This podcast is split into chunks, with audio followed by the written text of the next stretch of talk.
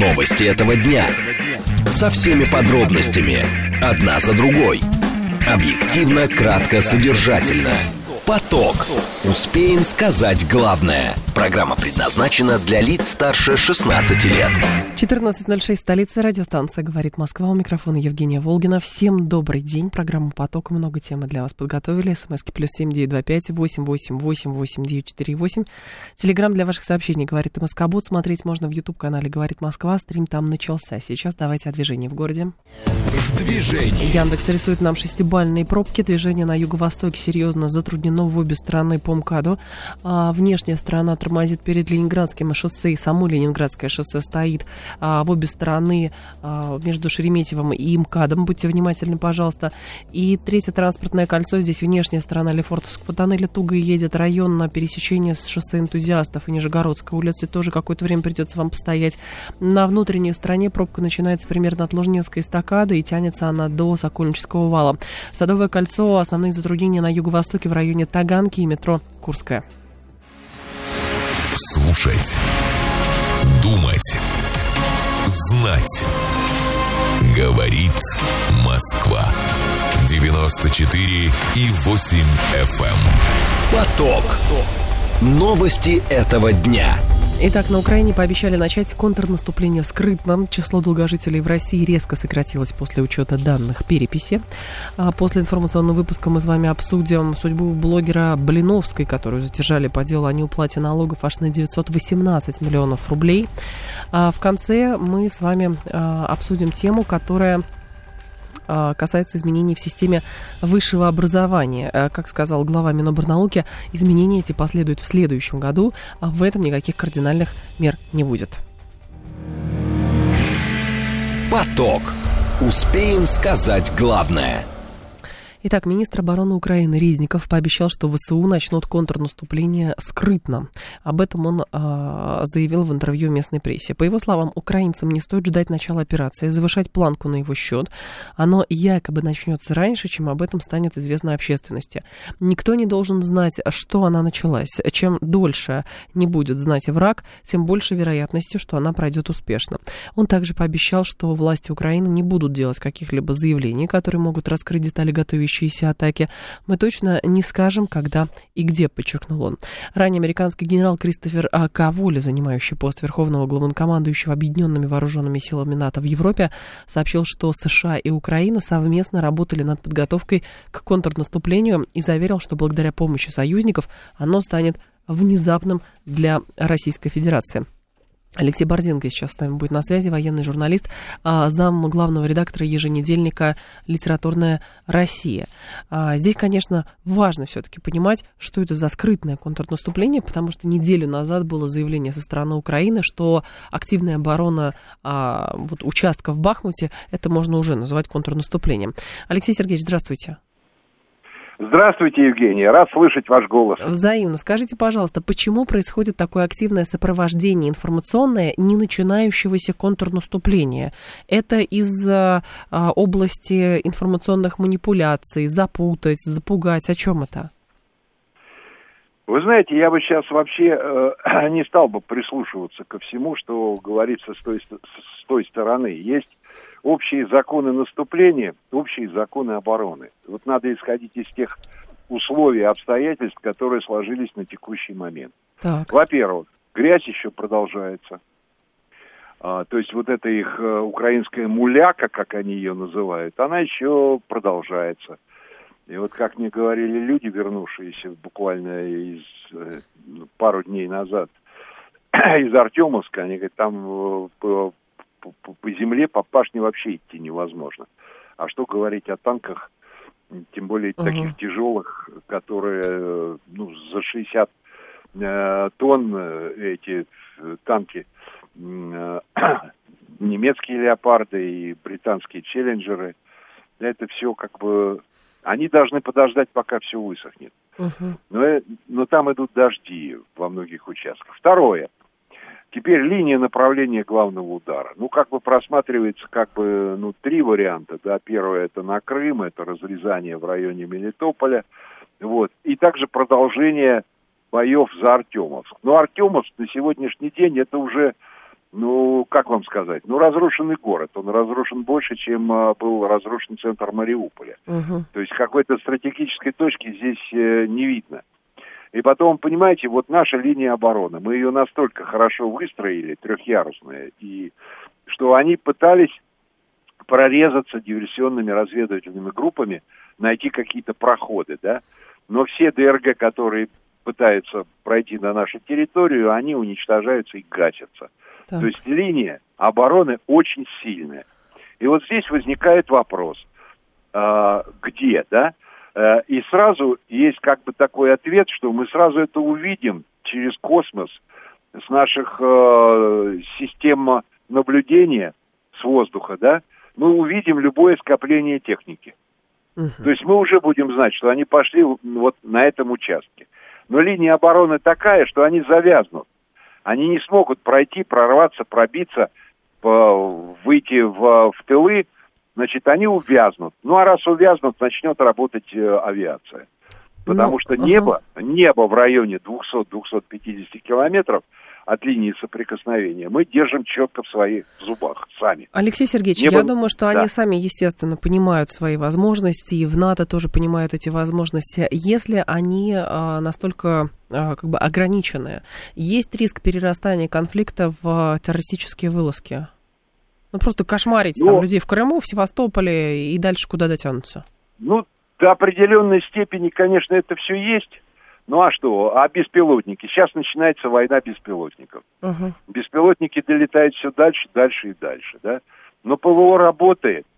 Вы знаете, что самое лучшее ПВО в мире всегда работает на 95%, так. а не на 100%. Как бы кто ни говорил. Так что возможность проникновения, конечно, где-то как-то сохраняется. Но, с другой стороны, большая часть этих беспилотников, она сбивается. Небо мы держим. ПВО у нас лучшее в мире. Давайте реально называть вещи своими именами. Поэтому вот это наступление, ну, вы видите, что они сами тянут. Что бы они ни говорили. У них... А вот я вот не реально... понимаю, тянут что? В ожидании, что какие-то еще танки прибудут, люди прибудут, или просто это какое-то оттягивание вот неизбежное? Сейчас, да, сейчас они убедятся в том, что ничего им нового не придет, и тогда, конечно, начнут. Но главное, чтобы высохла земля, чтобы они могли использовать танки в каких-то точках, где они будут пытаться прорываться. Угу. Но артиллерия у нас выше, чем у них. И качественнее, и количество гораздо больше, да. У нас есть чем их встретить. У нас есть чем встретить эти западные танки, эти леопарды. Ну, хорошо, дали под челленджеры эти противотанковые боеприпасы с обедненным ураном. Хорошо, мы бережем украинскую землю. У нас боеприпасы, там, «Свинец-2», там, снаряды с вольфрамовыми сердечниками. В принципе, то же самое. Но заражения никакого нет от наших снарядов. Поэтому мы ждем, мы готовы, и большое количество техники. Потом, понимаете, все эти танки, это не такая супер-панацея, да, сверхоружие, которое вот как немцы ждали. Вот у нас будет оружие, мы опять вернемся к Москве. Угу. Ничего подобного. Эти танки горят так же, как горят любые другие. А... Наши средства борьбы с танками очень на высоком уровне. Очень на высоком уровне. Как понимать вчерашний ультиматум Зеленского про границу Украины 91 год? Вы заметили, что он последние несколько месяцев говорит очень много глупостей.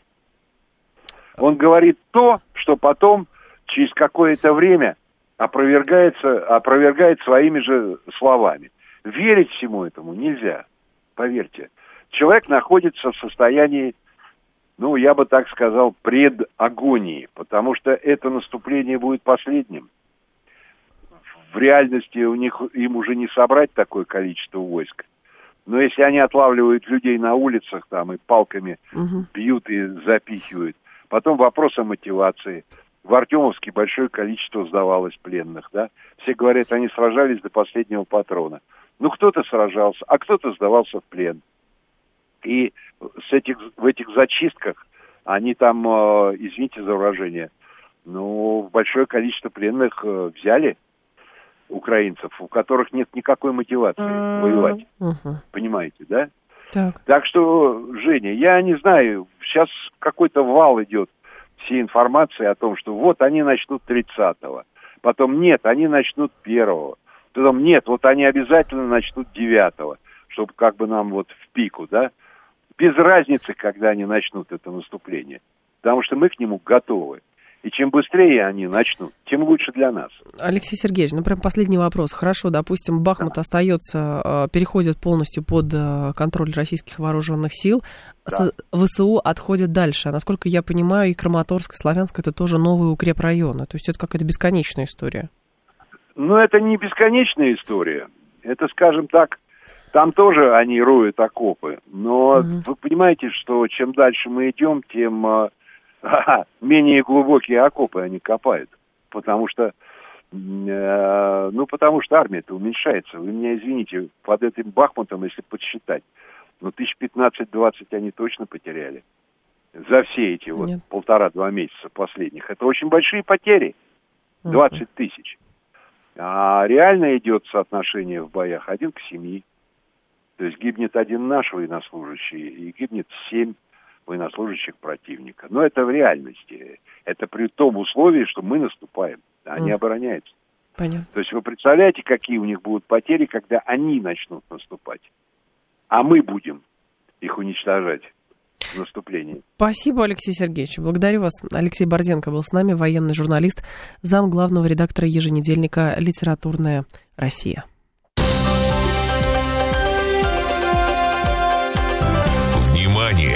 Говорит Москва. 94,8 FM.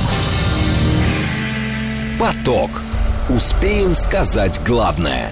Из-за пересчета данных в рамках переписи населения число граждан России в возрасте 90 лет и старше по итогам 2021 года оказалось на 180 тысяч меньше, чем предполагалось. До конца 2022 года в России проживало около 600 тысяч долгожителей. По итогам 2020 года лиц в возрасте 90 лет и старше стало меньше на 159 700 или на 20% относительно ранее размещавшихся данных за этот период. В 2021 году изменения оказались еще больше. Число граждан старше 90 лет снизилось на 179 200 или на 23%. Учет переписи также ухудшил временную динамику общего количества долгожителей в 2021 году по сравнению с 2020 годом. Возможно, здесь, конечно, речь идет еще о коронавирусе, но и плюс... Вопрос, а как считать? Алла Иванова с нами, зав. Отделом здоровья и самосохранительного поведения Института демографических исследований РАН, доктор экономических наук. Алла Ефимовна, здравствуйте. Добрый день. Скажите, пожалуйста, вот учтены данные последней переписи. Число долгожителей в России резко сократилось. Говорит ли это о том, что у нас не совсем верные были расчеты изначально в стране, или действительно коронавирус так повлиял, и в итоге мы обновленные данные, понятные и верные теперь имеем? Ну, перепись всегда вносит изменения в численности структуры населения, и, так сказать, здесь ничего нового нет.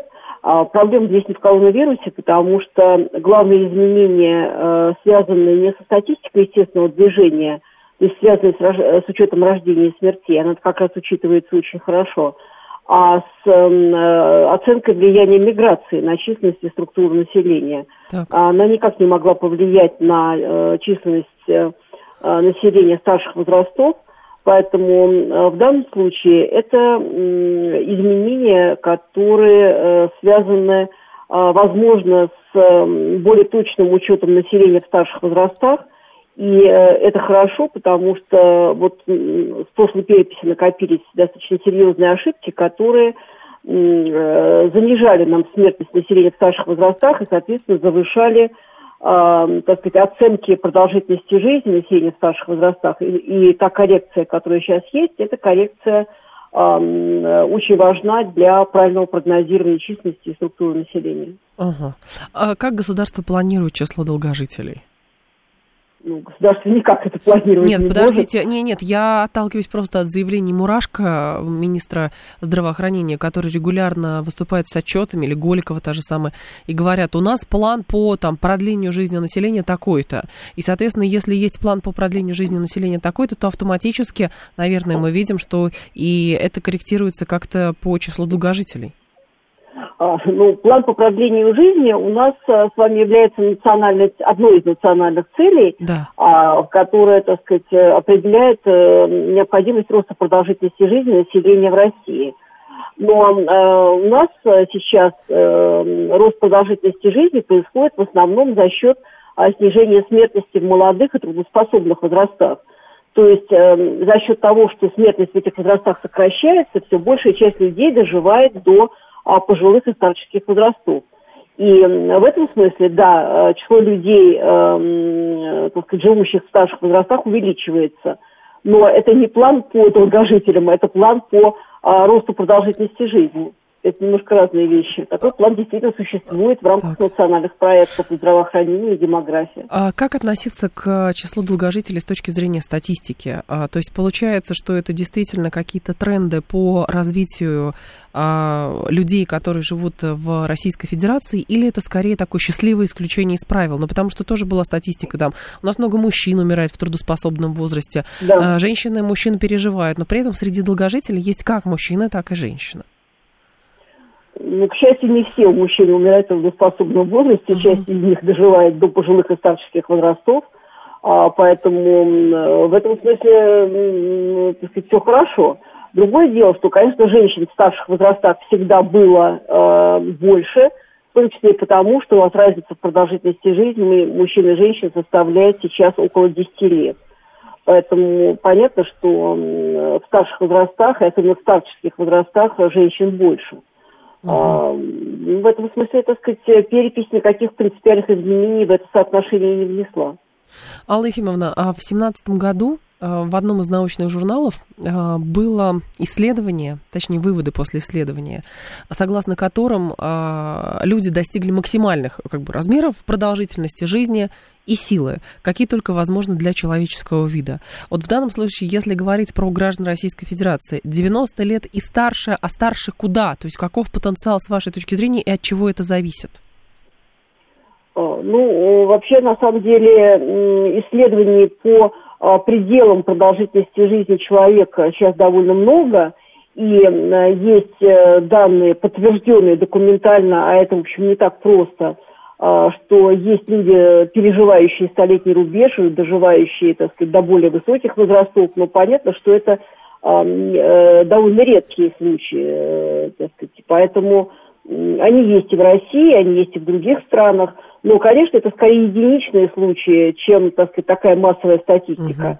90 лет, ну, это довольно, так сказать, такой рубеж, который переживает довольно много людей, по крайней мере, в тех странах, где продолжительность жизни существенно превышает 85-летний рубеж. Это Япония, например, Сингапур, ну, среди европейских стран, так сказать, к этому приближается Норвегия, но, тем не менее, так сказать, до 90 лет доживает все-таки статистически значимое количество людей. А вот уже более старшие возраста, да, там, конечно, смертность сильно сокращается, число доживающих до каждого следующего возраста. Алла Ефимовна, в чем вы видите... Что касается... Извините, я просто хотела сказать, что касается пределов продолжительности жизни, то здесь эти пределы отодвигаются, так сказать, наукой и медициной, в том числе и генетикой. Исследования здесь ведутся очень активно. Я не видела таких скептических заявлений от ученых о том, что продолжительность жизни население достигло своих пределов. Думаю, что нет, что она будет увеличиваться. Алла Ефимовна, с вашей точки зрения, в чем уязвимость российской демографической политики? Что, например, какие-то изъяны мешают ее грамотному проведению, ну и плюс достижению вот целей по продолжительности жизни? И, насколько я понимаю, чем продолжительность жизни будет выше, тем будет больше процент тех, кто будет преодолевать 90-летний рубеж. Ну, как бы это все взаимосвязано? Да, конечно. Но по поводу изъянов демографической политики, так сказать, я бы не стала в таком ключе по поводу изъянов.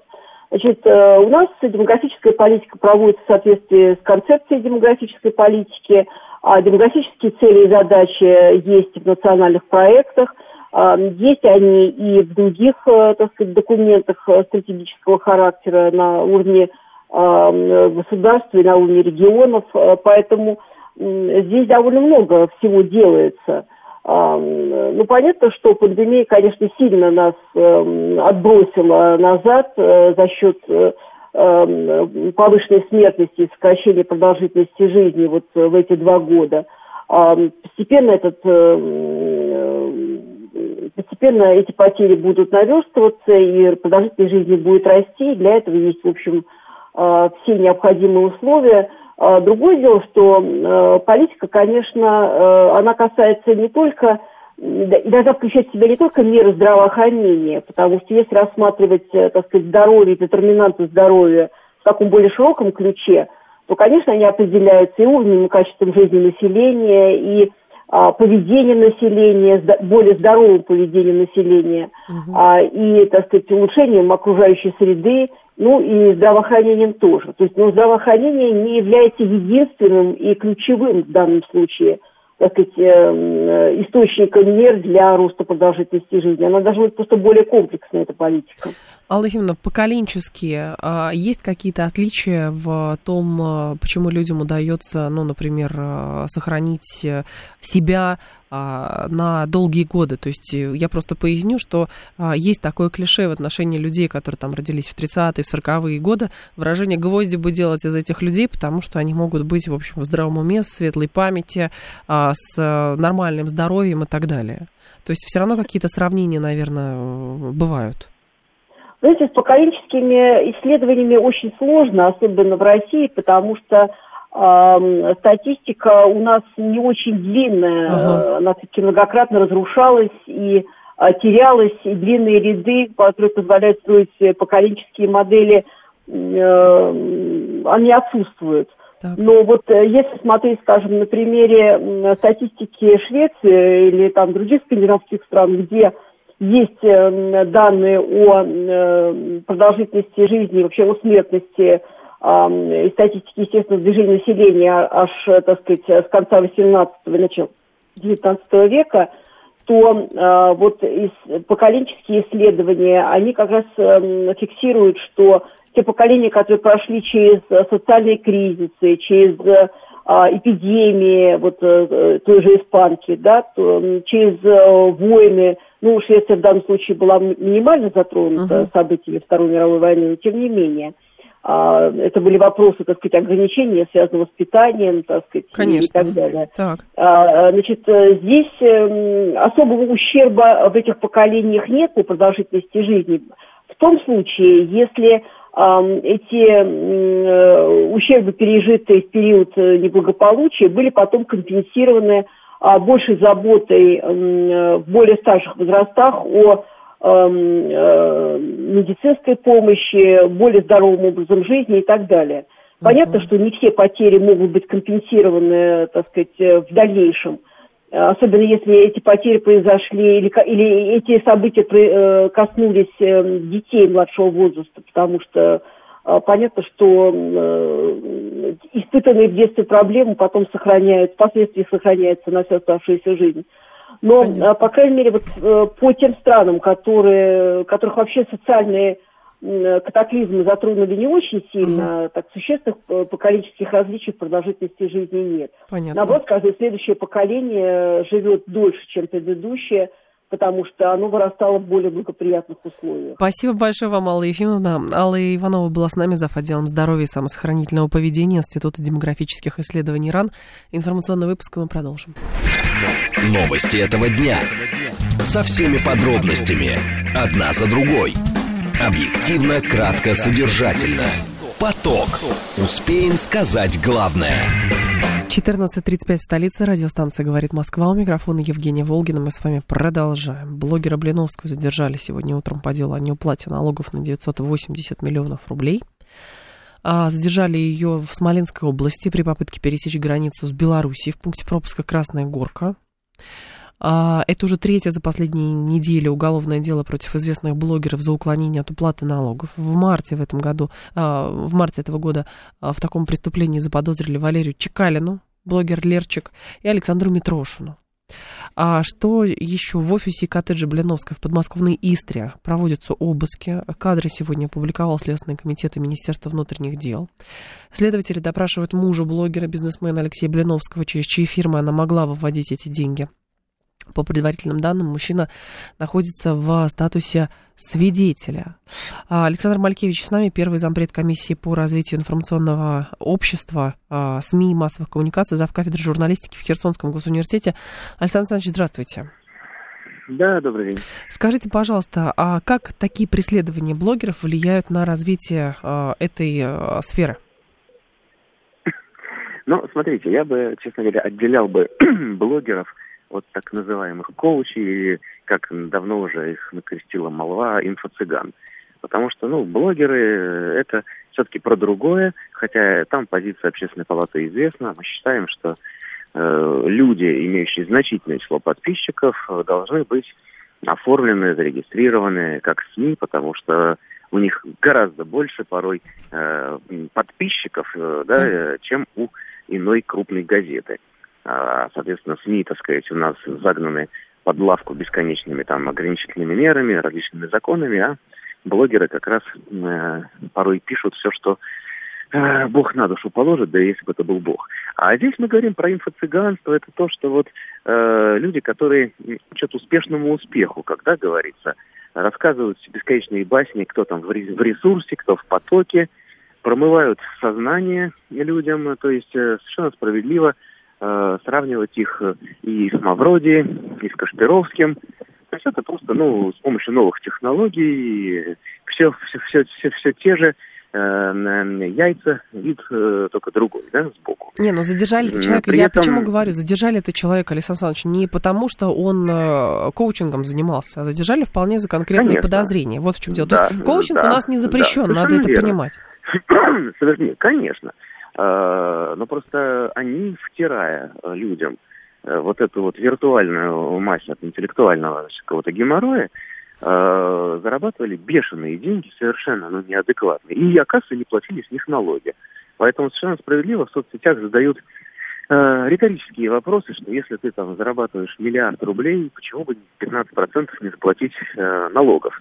Так. То есть ведь их наказывают. Я понимаю, что сейчас начнется визг в западных медиа, все эти украинские ЦИПСО обязательно напишут, что преследуют популярных блогеров, власть пытается поставить их под контроль и так далее, и так далее. Но это все ерунда, потому что речь идет о том, что люди зарабатывали дикие деньги и не платили с них налоги.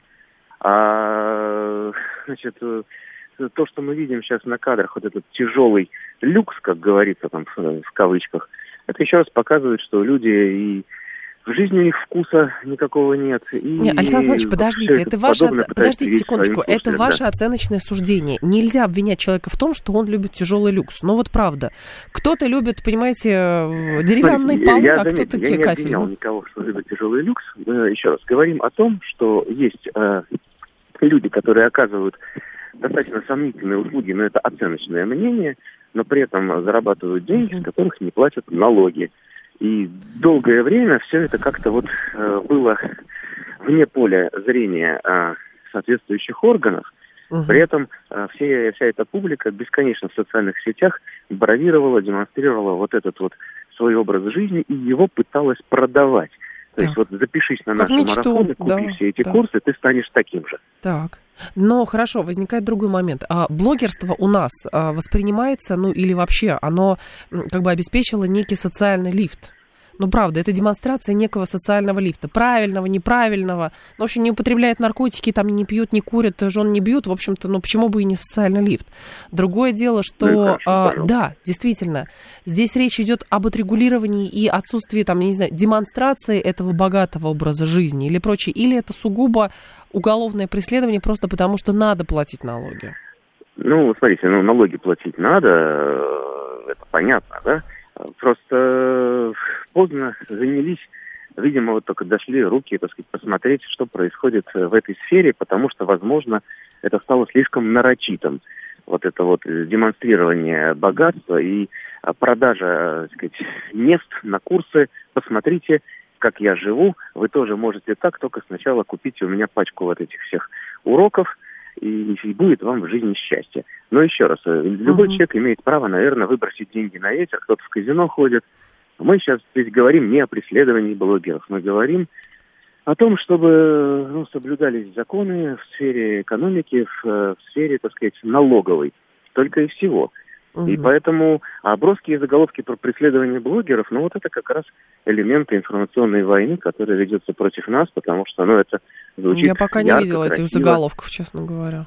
Обязательно увидим. Это же только все произошло сегодня ночью и на расцвете, поэтому обязательно что-нибудь появится, причем будут смаковать количество подписчиков в соцсетях у всех этих людей и говорить, смотрите, это инфлюенсеры, лидеры общественного мнения, смотрите, что там с ними творит кровавый режим. По сути, Александр Александрович, по факту, то, что вы описываете, это, ничем не отличается от преследования, например, тех же самых чиновников, которые не выпячивали свой тяжелый люкс, золотые унитазы и деньги в коробках из-под обуви. Правильно. То есть, собственно, и обсуждаем мы все это только потому, что вся эта публика достаточно раскручена, только и всего. А на самом деле, законы должны быть равны для всех, и налоговые в частности. Понятно. Спасибо большое, Александр Александрович. Благодарю вас. Александр Малькевич был с нами, первый зампред комиссии по развитию информационного общества, СМИ и массовых коммуникаций. Здесь, конечно, важно понимать. Понятно, что сейчас будут проходиться, злорадствовать, потому, видите, у нее там целый дом, как гардеробная, еще что-то. То есть, понятно, злорадства там будет достаточно. А другое дело, что здесь, конечно же, нужно разделять уголовное преследование, которое связано с подозрением в неуплате налогов, не знаю, там ИП дробили, деньги отмывали, непонятно что, интересует именно вопрос развития блогерства как такового и как на блогерство влияют такие громкие уголовные дела. Потому что тоже возникает вопрос. Раньше на махинации блогеров закрывали глаза, сейчас ими плотно занялись просто потому, что у налоговиков освободились руки. Или что это такое? 7373948, телефон прямого эфира, 7373948. Вы интересуетесь блогерами? Давайте так, вы ими интересуетесь. Любыми психологами, коучерами, кем угодно. Они же разные могут быть. Вопрос не в том, блогер она или нет. Но первое, это неуплата налогов. Второе, если продают товар бракованный раз за разом, то это уже мошенничество. Так и с инфо-цыганами, почему их не приравняют к мошенничеству, говорит Макс. А вы понимаете, сложно правовую базу, насколько я понимаю. Потому что, правовую базу сложно подобрать, мне кажется. То есть объявляется какой-то курс. Условно, допустим, я объявлю какой-то курс по тому, как хорошо писать тексты. Например, да, буду это все в красивую упаковку заворачивать. Не в рамках радиостанции, а просто отдельно. И не скажу, делай, как я, научишься хорошо писать и красиво говорить. Что-нибудь такое. Или курсы по голосу, например, да, постановка голоса. И если человек при выполнении каких-то упражнений не сможет этого сделать, можно обвинить этого тренера в мошенничестве или нет, просто потому что у другого не получилось? Или нельзя? То есть понятно, что инфо-цыгане продают мечту. То есть они заряжают, они тот самый инфотейнмент, которым они занимаются. Сделай, как я, будет примерно как у меня, и так далее. И верь, главное. Поэтому, мошенничество здесь может быть только в том, что отмывание денег какое-то было, да, или под видом чего-то покупалось совсем другое. А то, что человек блог свой создал, и поэтому он мошенник, это странно выглядит, честно говоря. Еще я попался на таких инфо-цыган, называется канал «Так они не то, что якобы обучают людей зарабатывать в интернете, они сначала деньги берут, потом ничего не обучают, потом еще и деньги не отдают». Говоришь, что это другое, это мошенничество на самом деле, да, это мошенничество. Государство показывает, что данная схема ухода от налогов не работает. Умные люди сейчас подумают, исправят эту ситуацию, заплатят налоги со своих невероятных барышей, а дураки сядут, говорит стратегический инвестор. Тут же тоже вопрос, если ты был такой прошаренный весь коуч, настоящий, а где были твои налоговые консультанты? Или ты возомнил себя неприкасаемым? Или тебе умные консультанты не сказали, что нельзя дробить ИП, если у тебя свыше каких-то миллионов рублей доходность, и лучше заплатить по повышенной ставке, чем потом быть пойманным? 7373948, слушаю вас. Здравствуйте, алло. Здравствуйте. Здрасте, пожалуйста. Да, Владимир. Веселые мошенники, в принципе, их клиентов, конечно, надо лечить. Опять Опять закрыли же психоневрологические диспансеры. Почему закрыли? Ну, работают психоневрологические диспансеры. Не знаю, работают. Может быть, их меньше стало, но они работают. Опять же, послушайте, обвинять людей или критиковать их в том, что они хотят какой-то лучшей жизни, и хотят, вот, и у них есть какая-то надежда, и они готовы, не знаю, деньги отнести куда-то. Ну, сложно сказать. Вот. То есть понятно, что этим пользуются. Вот, но еще раз, обвиняют ее не в том, что она занималась коучингом, блогерством и продавала какие-то, не знаю, несбыточные мечты. Может быть, там есть люди, которые были довольны. Так и с предыдущей блогершей то же самое. Там и не обвиняют в том, что она демонстрировала красивую жизнь. Ее, наверное, за это третируют и ругают, понятно, потому что никому не хочется смотреть, если у соседа забор лучше. Это понятно. Он хочет быстрее этот забор сжечь или измазать в чем-нибудь неприятном. Вот. Здесь речь идет о мошенничестве, но я поэтому и разделяю уголовное дело и сам смысл существования вот этих инфо-цыган. Посмотрите, какую схему создали молодость так называемая. Они же в прямом смысле этого слова мошенники, но почему-то государство за них не берется. Не понимаю, про кого вы говорите. Так, если курсы ведет профессионал и реально учат, то это хорошие курсы. А инфо-цыгане дают лишь мечту, а не реальность, говорит Макс. А может, у кого-то получилось, Макс, понимаете? Может, реально у кого-то получилось. Вот. Ну, а что плохого в мечте? Вот если уж так прямо заговорите в лоб. Что такого плохого, что он мечту дает? И самое главное, что, ну, как бы, хорошо, что будет отличать, вы будете по-другому к этому коучеру относиться, если он будет с каким-то профильным экономическим образованием? Понимаете, вот нельзя идти преподавать в школу или в вуз на регулярной основе, в качестве штатной единицы, если у вас нет педагогического образования. Никто не говорит о том, что блогерством не может, там, кулинарный блог не может вести человек, у которого нет поварского образования, нет такого. Вот. Но он, например, классно это все делает. Он от этого мошенником становится просто потому, что у него образования профильного нет. Не понимаю. Еще попозже эту тему обсудим.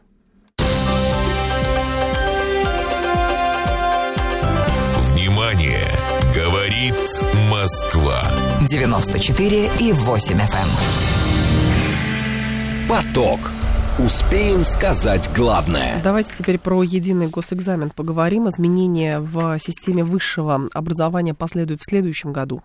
В этом никаких кардинальных мер не будет, в том числе по набору ЕГЭ, заявил глава Минобрнауки. Апробация новой системы начнется на нескольких вузах. Желательно, чтобы это были университеты из разных регионов и разного профиля, отметил министр.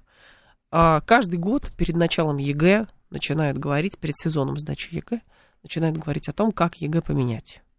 Или же ЕГЭ не менять. Но это какой-то уже ритуал. Практически возникает другой момент, какие изменения в ЕГЭ действительно нужны. Потому что, с одной стороны, пытались побороть коррупцию, и вроде бы ее побороли. А получается, что человек может, там, условно, не знаю, из Лесосибирска поступить в Москве, если у него баллы хорошие. Вот. Но здесь вскрылась другая ситуация, что усреднение по ЕГЭ ведет к тому, что там, бывает, что на потоке 15% отсеиваются потом, после первого курса. Просто потому, что их знания не соответствуют, их уровень знаний не соответствует тому, чтобы продолжать обучение вот в этом университете по этой дисциплине. И поэтому вузы вводят какие-то дополнительные испытания, тем самым смешивая систему ЕГЭ и прежнюю систему, когда были внутренние испытания у университетов. Это есть, насколько я понимаю, это у МГУ есть, еще у каких-то вузов профильных, больших, высококлассных. Александр Адамский с нами, научный руководитель Института проблем образовательной политики Эврика. Александр Изотович, здравствуйте. Да, здравствуйте. Скажите, пожалуйста, как вы понимаете потребность в изменении ЕГЭ? О чем говорит министр образования и науки? Что не в этом году, но в следующем точно? Что это за обещания такие? Ну, во-первых, я приветствую то, что нету радикальных и быстрых изменений. Собственно, основной порок ЕГЭ заключается в том, что он был введен без подробных, длительных обсуждений с общественностью, с родительским сообществом и так далее. И это потом вызвало колоссальные издержки, не только финансовые. Это, во-первых, поэтому я рад, что дело идет постепенно. Но это не означает, что не нужны никакие изменения. Я бы разделил эти изменения на две группы.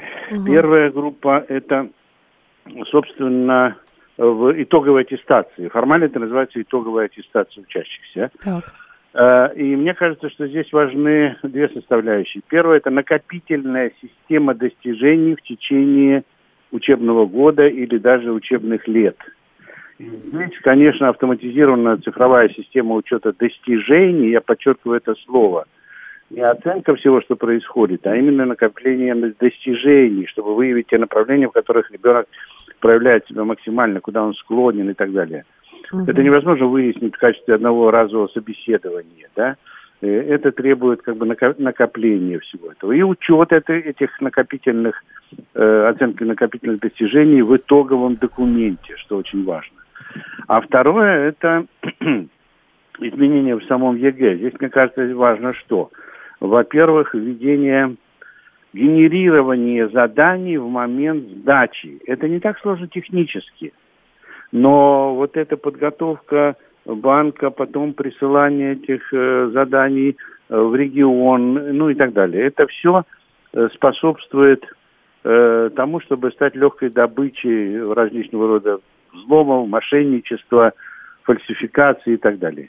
Ага. Генерирование в момент сдачи. Человек пришел сдавать, в этот момент программа генерирует задание ему, неповторимые, уникальные и так далее. Александр Зодович, но да? Не демонстрирует ли постоянная дискуссия по поводу того, что там ЕГЭ требуются какие-то изменения, дополнения и прочее, не доказывает ли это сам факт, что это несовершенный экзамен, и мы пытаемся сову на глобус натянуть, доказать, что ЕГЭ нужен, но при этом постоянно его меняем. И в итоге возникает вот это ощущение вечной тревожности, особенно если вы говорите про некий портфолио, который там с первого класса будут собираться, это тогда вечная натаскивание этого ребенка не на процесс обучения, не на обучение обучению, а на то, что ты с первого класса должен, потому что тебе через 11 лет поступать в институт. Да, этот риск постоянный, но он связан не с ЕГЭ конкретно, он связан в принципе с институтом экзамена. Угу. Какое-то время назад вышла такая замечательная работа великого историка Тойнби, которая так и называлась «8 веков экзаменационного кошмара». Это было в прошлом веке. Экзаменационный кошмар сопровождает этот институт с момента его порождения и будет сопровождать, пока он будет разовым испытанием с высокой степенью риска, когда от там, часа или 45 минут или 2 часов зависит судьба на всю жизнь, что называется. И в разных странах, во всех странах, это связано с колоссальными стрессами, самоубийствами и так далее, начиная от Китая, Японии, Франции и так далее. Пока есть этот разовый экзамен, в какой форме он бы ни был, письменные ответы на заранее известные вопросы экзаменационных билетов или автоматизированная цифровая система, пока будет вот это разовое испытание, это будет связано с высокими стрессами. С другой стороны, вы абсолютно правы, чтобы избежать натаскивания, нужно оценивать не только минусы и плюсы, а то, в чем ребенок себя максимально проявил. Но я бы хотел еще один момент сказать. Дело в том, что сам по себе... Почему риски-то возникают? Потому что ты вступил или не поступил. Тебя заберут в армию или не заберут в армию. И в этом... Да, и плюс к этому еще. В 18 лет, 17-18 лет, ну, по своим детям мы можем судить, да, очень редкий случай, когда человек самоопределяется на всю жизнь в профессиональной деятельности. Угу. И вот эти два риска, они складываются. С одной стороны, риски твоей жизни дальше, если ты неудачно что-то сдал, тебе не хватает, тебя не примут и так далее. А с другой стороны, даже если ты все это сделал, так. У тебя нет внутренней уверенности, на тебя давят родители, на тебя давит общество, какие-то стереотипы, предрассудки. Помните бум по поводу экономистов и юристов? Да. Жертвами этого бума стали миллионы выпускников школ. Сегодня происходит аналогичная ситуация. Выбор, ну так устроена жизнь, может быть отсрочен. И человек может поступить на одно направление, перейти на другое направление. От этого выигрывает и экономика, и выигрывают и люди. Потому что если человек не хочет быть врачом, а он поступил и так далее, от этого будет потом страдать больные. Но вернемся к ЕГЭ, если позволите. Да. Или у вас есть еще вопросы? У меня есть, Александр Юрьевич, вопрос как раз по поводу ЕГЭ. Мы говорили неоднократно и с вами, и с вашими коллегами в этой студии. И несколько человек сказали одну и ту же фразу, что у нас очень хороший уровень дошкольного, школьного образования, но потом все ломается действительно о единый государственный экзамен. То есть у нас идет процесс обучения, обучению, раскрывается творческий потенциал или начинается, а потом 2 года, и после этого вот просто там выжженная земля. Да, еще раз хочу повторить, я бы в этом предложении, в этой экспертной оценке, угу, убрал слово «у нас». А у кого? У всех. Это происходит во всех странах, где есть, а это есть везде, вот этот разовый экзамен. И стресс, и выжженная земля, и подготовка, и так далее. Более того, я работал в школе с 1974 года, угу, ну, то есть в советской школе, значит, последняя четверть учебного года, это, я как сейчас помню, 34 экзамена, я преподавал физику, 34 экзамена, 3 вопроса в этом экзамене, 2 так называемых теоретических, угу, и 3 это задача. И вот всю последнюю четверть, что мы делали в классе? Зубрили. Мы, так это называлось, тренировались, но да, на самом деле натаскивались. Более того, приходила завуч и, значит, проверяла, ты вообще готовишь, ну я был молодой человек, угу, ты готовишь вообще людей к экзаменам или нет? Ты вообще понимаешь, что у тебя... А надо сказать, что в то время это был не экзамен по выбору. 8 экзаменов, и каждый выпускник должен был сдавать, ага, физику в частности. И в этом смысле пока существует, я вам скажу больше, дискуссия вокруг экзамена продолжается лет 200. Угу. Если есть минутка, то... Минутка как раз и осталась, да. Минутка осталась. Вот смотрите, Александр Сергеевич Пушкин в 1826 году написал письмо новому императору. У него были другие мотивы, неважно, о просвещении, о народном образовании. Что, какая была главная мысль, которую он обращал императору? Отмените экзамены. Так. И в этом смысле вот эта форма экзаменационного разового испытания, она будет вызывать споры, недовольство, критику и, ну, натаскивание, если называть вещи своими именами, столько, сколько этот институт может существовать. Его можно изменить только накоплением достижений. Но тут надо преодолеть другой риск, о котором вы же и сказали, угу, чтобы это накопление не превращалось в самоцель. Поэтому, да, как так, перефразируя известное выражение, ЕГЭ отнюдь не самое удачное изобретение, но альтернативы пока нет. Но была хорошо, а те экзамены, которые были до ЕГЭ, то есть никто же не говорит об отмене экзамена как такового. Я вам только что привел пример, что и они тоже были натаскиванием, но там был другой порог. Я учил, и я, да, же принимал экзамены. Так.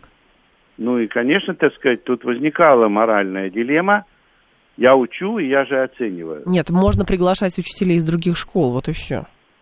Это создает дополнительные сложности, не будем называть их коррупционными. Понятно. Но это создает. Это, знаете, как, так сказать, мы же прекрасно знаем ситуацию с защитой диссертации. Я, да, приглашаю оппонентов для своих аспирантов, меня приглашают тоже быть оппонентом. Короче говоря, ЕГЭ и нынешний формат – это единственный способ избежать коррупции. Ну, или минимизировать ее. Пока да. Минимизировать. Пока да. Спасибо пока большое, да. Александр Ильич. Вас благодарим. Александр Адамский был с нами, научный руководитель Института проблем образовательной политики Эврика. Новости мы продолжим.